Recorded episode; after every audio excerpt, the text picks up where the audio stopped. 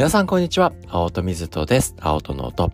この番組は脳の不思議に魅了され、探求、発明、執筆をさせていただいている私、青戸水戸と、2023年2月より新たな強力な相棒、チャット GPT さんによりお送りさせていただいております。毎週水曜日は最先端ブレイン脳デーと題しまして、最先端の脳科学神経科学の情報をお届けしております。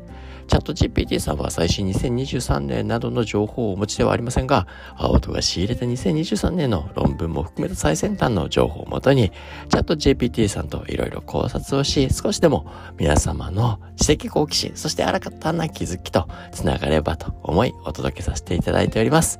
今週はですね、月曜日にお話しさせていただいた新たな門出に大切なマインドセットについて脳的にですね、神経科学的に掘り下げていきたいなというふうに思います。月曜日にはですね、新たな調整や学びに大事な心構えとして次のようなハッピーパワーワードをですね、まとめさせていただきましたので、もう一度ご紹介させていただけたらなというふうに思います。夢は心の灯火。続けて照らせば脳の彫刻家となる。行動は鍵。新しい門出に開く。無限の可能性が待つ舞台で未知の事故と踊り出せ。その真意はどこにあるのか改めて科学的に深めていきたいなというふうに思います。まずですね、一つ目のポイントは脳の神経可塑性っていうところがですね、うまくここに表現されてるかなというふうに思うんですが、神経可塑性ね、いきなり専門用語になってしまいますが、これは人間の脳は可変であるよ。変化しますよ。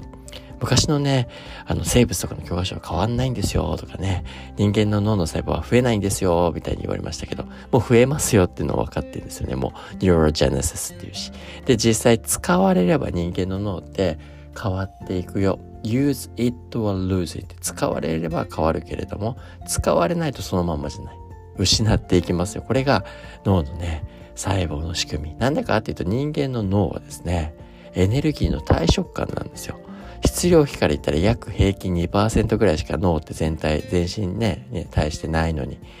食べてるエネルギーはですよ。全身の25%、まあそれだけエネルギーを使う臓器なんですよね。で使ってるところはでも本当にね、筋肉が太くなっていくのと同じように、マッチョになっていくんですね。そのためのエネルギー投資をする。けど使ってないところは、ね、持っとくだけでエネルギー使っちゃいますから、刈り込んでいる。プルーニングっていう仕組みがあるんですけどね、なくなっていきますよと。なんで、夢は単に持つもんなんじゃないですね。持ち続けるっていうのがポイントになってくる。夢をこう持ち続けていくことによって、あ、自分の夢ってね人間の脳って英単語一つ覚えるのも何回も何回も繰り返して初めて記憶になりますよね。なので同じようなことが夢っていうものに対しても自分の夢を持ち続ける。何回も何回も引き出さないとそのね情報が自分のって必要なことだって脳が認識しないんですよね。なんで夢は心の灯火続けて照らす自分の脳の中にねライトアップしてくださいと。そうして繰り返し繰り返しやっていくとそれが人間の脳の我々の神経細胞に刻み込まれていきますよっていうことですね。ということは自分の夢はちゃんとね思い続けることによって自分の脳の内側にちゃんとね物質的に細胞分子レベルの脳のね構造を変えて現れていく。なんでまあね自分の夢っていうものが自分の内側にこうまさにね自己造形されていくっていうような形ですね。だから夢の彫刻家ってなるんですよね。でもう一個ポイントはこの夢を持ち続けることによって夢って一緒じゃダメですよっていうことですね。夢は持ち続けることによってでそれに伴った行動だった思考が増えていくはずなんですよね。継続していると。そうすると見える世界だって変わっていくんだから夢だって最初おぼろげな夢がずっとおぼろげじゃダメなんですよね。やればやっただけ夢は進化し続けなくてはいけませんよねっていうことですね。なので、夢は心通し続けてはせば、どの聴覚なって行動が鍵、新しい門出に開く。夢を持ったら持ち続けて、実際それに伴った行動をし続けるっていうことが重要になってきますと。で、行動し続けていく中で、いろんなね、新しい世界が見えてくる無限の可能性が、まあ、待つ舞台で未知の事故と踊り出せって言ってるのはそういうことですね。夢が自分のね、一部になったら、ね、それが自分のその夢に伴った行動確率だったり思考確率をね、高めていく。なんで、必ずしも成功するとは限らないですけど、確実に成長する確率っていうのは高めていきますよと。で、もう一個このね、夢を追いかける時のポイントとして、目標設定がありますよね。目標設定っていうのは、ね、あの、最初からこうね、目標設定しなきゃってなる人が多いんですけど、ダメですよ。いきなり目標設定を綿密にやろうだなんてしてもうまくいくわけがないですね。その世界のことを深く知りもしないのに、ね、あの、わからないのに、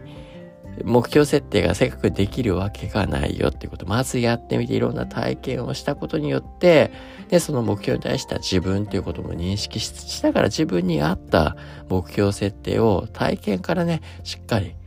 持っていく。ね。そうじゃないと、あの、ね、正確な目標設定にもならないし、最初から頭でっかちで目標作ろうとかね、目標設定しなきゃってなって、ああ、いっぱいやらなきゃいけないことがある。で、行動できない人もいっぱいありますからね。あの、目標設定っていうものとうまく付き合っていくことも大事になる。なんで、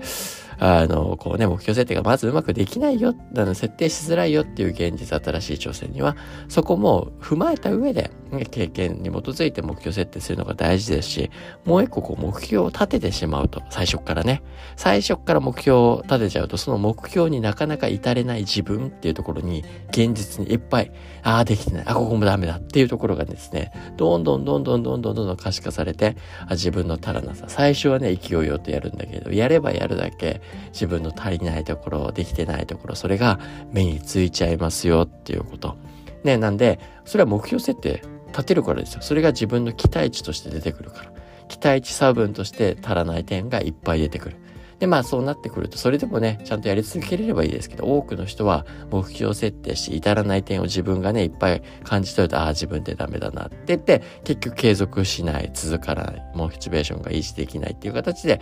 あの、新しいね、これやろうと思ったことたちが続かないよってことがある。なので、最初はね、もうもちろんね、最初からね、簡単なね、ちょっとした目標を持ってもいいかもしれないですけど、まずは行動する。継続してみる。でね、やってみるってことですね。で、成功失敗にとらわれるんじゃないですよ。成功失敗ね、目標立てるから成功失敗にとらわれやすくなるんですけど、そうじゃなくて、毎日何かやってみれば、その夢に向かった進捗や成長はあるわけですし、新たな可能性。だって初めなんて何も知らないんですから。やってみることによって、あ、この世界ってね、この挑戦ってこういうことがあるのかと。で常に新しい発見と可能性。ね、なんとなくしか知らなかったその夢の世界に踏み入れると、また、あ、この夢にはこういったね、世界も広がってて、最初ね、なかなか最初から決めつけちゃったら多分狭い視野でその夢を追いかけることになると思うんですよね。飛び込んでみたら、ああ、これもこういった世界もこういうのもあるんだと。じゃ自分に合う、そのフィットしていく